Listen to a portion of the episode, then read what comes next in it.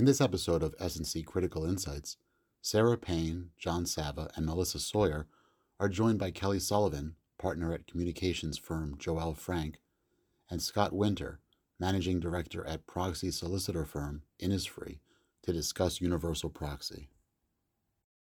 I'm Sarah Payne, an M&A and capital markets partner based in Sullivan and Cromwell's Palo Alto office. Before we get started, I'd like to first introduce our panelists for today's discussion. From Sullivan and Cromwell, I'm joined by my partner, John Savva, who's also an M&A and capital markets partner based in Palo Alto, and Melissa Sawyer, who heads up S&C's M&A group. We're really excited to be joined by Kelly Sullivan, who is a partner at the communications firm Joele Frank. Kelly has deep expertise in advising clients on activist situations, as well as assisting clients on navigating other high stakes communications matters.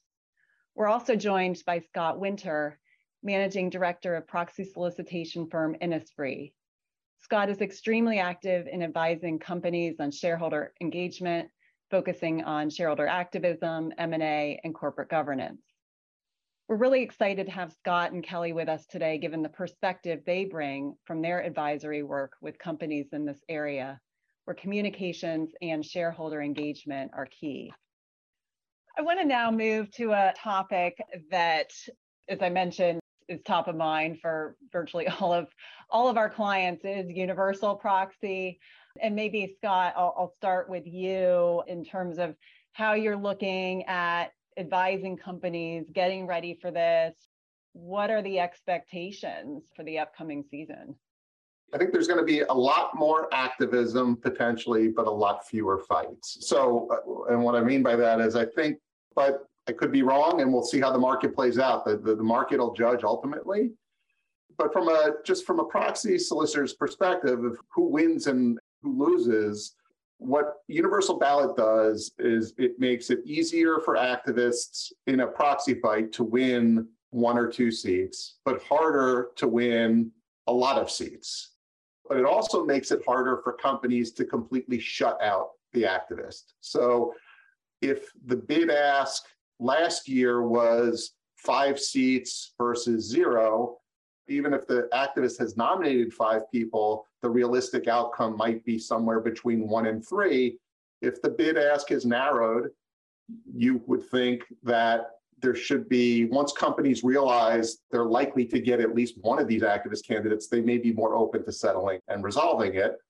But the counter to that is if the activist knows they're going to win at least one seat and that's the floor, why not go for more? So I'm not sure how far this goes, but I think we're going to see a lot more activism. I don't think we'll see a lot more activism from the big guys like Elliott or Starboard. They're already super active. And so nothing stopped them. They'll continue to be really active.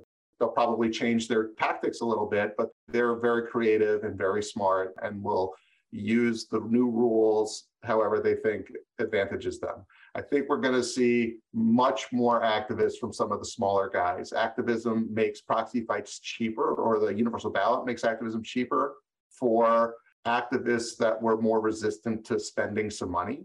And so now you used to be able to threaten, like, do you really want to do a proxy fight? You're really going to spend all this money and maybe you'd get them to back off.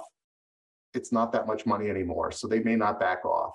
And I think that's going to lead to more settlements. On a preparedness standpoint, I don't know what companies can do other than keep performing, make sure you have good, strong directors with good skills and refresh your boards and make sure that your shareholders understand and agree with your strategy if they don't understand what you're trying to do and don't buy into that, that's when you have an issue.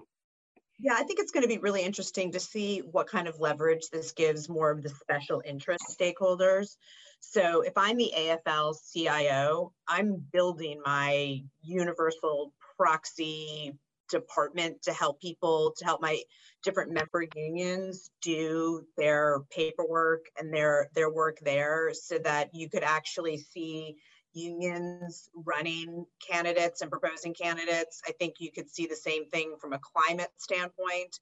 I could imagine if you're a pharma company vulnerable on something like insulin pricing, you know, having some sort of patient advocate get attention And it may not be that they garner enough votes or have the ability to execute and get themselves all the way onto the board, but companies should be thoughtful about the noise that would generate on those kind of issues. So we have started to talk to companies about being prepared for that dynamic and to bring the whole conversation, I think, full circle from where we started, Sarah.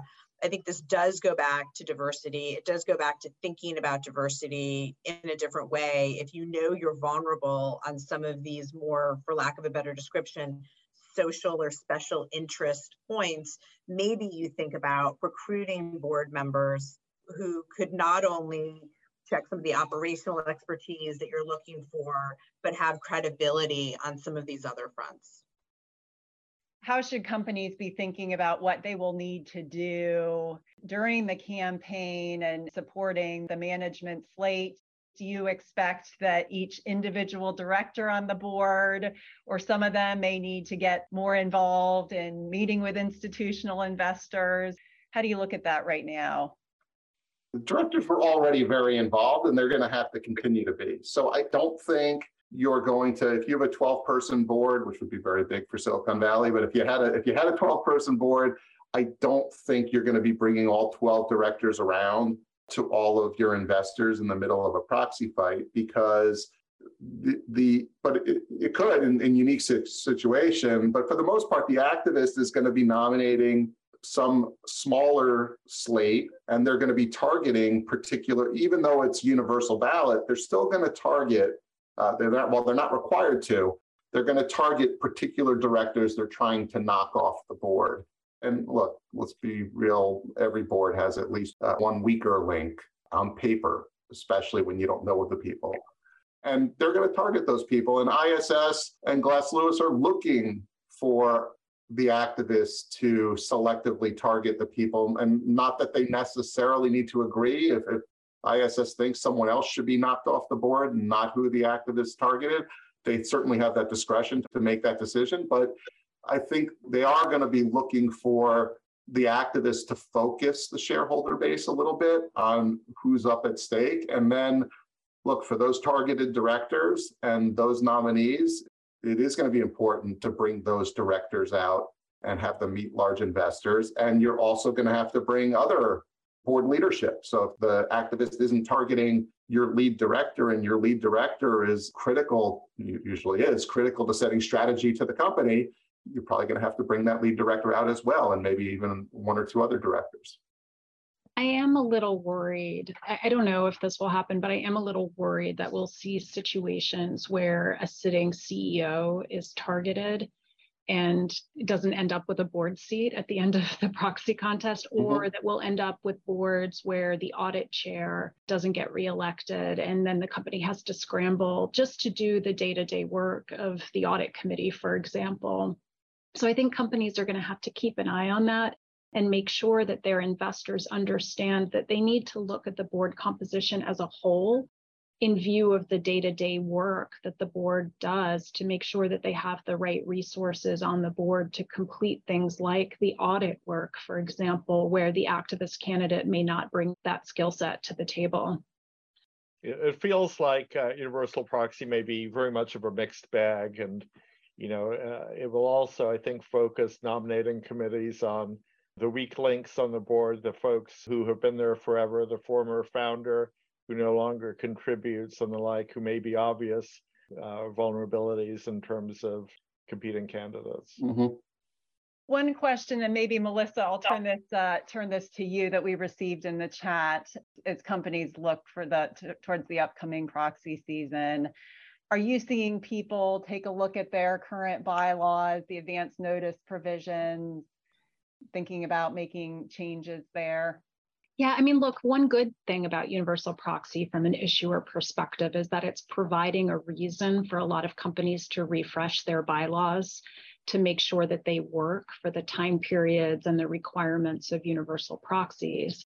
And as they're doing it, a lot of companies are also taking the opportunity to refresh their advance notice bylaws as well there's lots of case law, particularly for Delaware corporations, that indicate that having really robust submission requirements for shareholders who choose to nominate directors is enforceable. And so companies, for example, can ask the proponent to provide a lot of information about what conflicts they may have relative to other shareholders. You know, is the director candidate going to receive compensation from the activist for standing as a candidate? Those kinds of questions seem to be fair game. My one word of advice is I don't think this needs to be a cookie cutter exercise. So we don't need to take the list of 50 things that are available and insert all 50 of them into every company's bylaws. I also think it's really important that companies do this on a clear day. You don't want to be amending your advance notice bylaws in the middle of an activist situation because then it looks extremely defensive. Thank you for listening to S&C Critical Insights. For more information about our practice, please visit us on the web at www.sullcrom.com.